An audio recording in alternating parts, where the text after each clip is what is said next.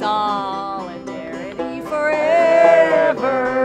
Solidarity forever. Hey there, loyal listeners. I'm Nora Saks, the host of Richest Hill, a podcast about one of America's most notorious Superfund sites from Montana Public Radio. We just wanted to let you know that we're hard at work on episode three. What you're hearing in the background is a group of labor union members who gathered at a grave in Butte last summer to celebrate a fallen hero. On August 1st, 1917, fellow worker Frank Little, after organizing a strike of metal miners against the Anaconda Company, was dragged by six masked men from his Butte, Montana rooming house.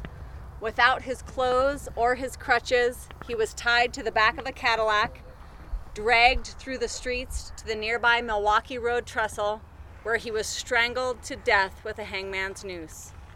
No one was ever arrested or punished. Who was Frank Little? And what could his gruesome murder more than a century ago possibly have to do with Butte's Superfund cleanup? That's one of the questions we'll be asking in episode three of Richest Hill, which is coming at you in just three weeks. Stay with us.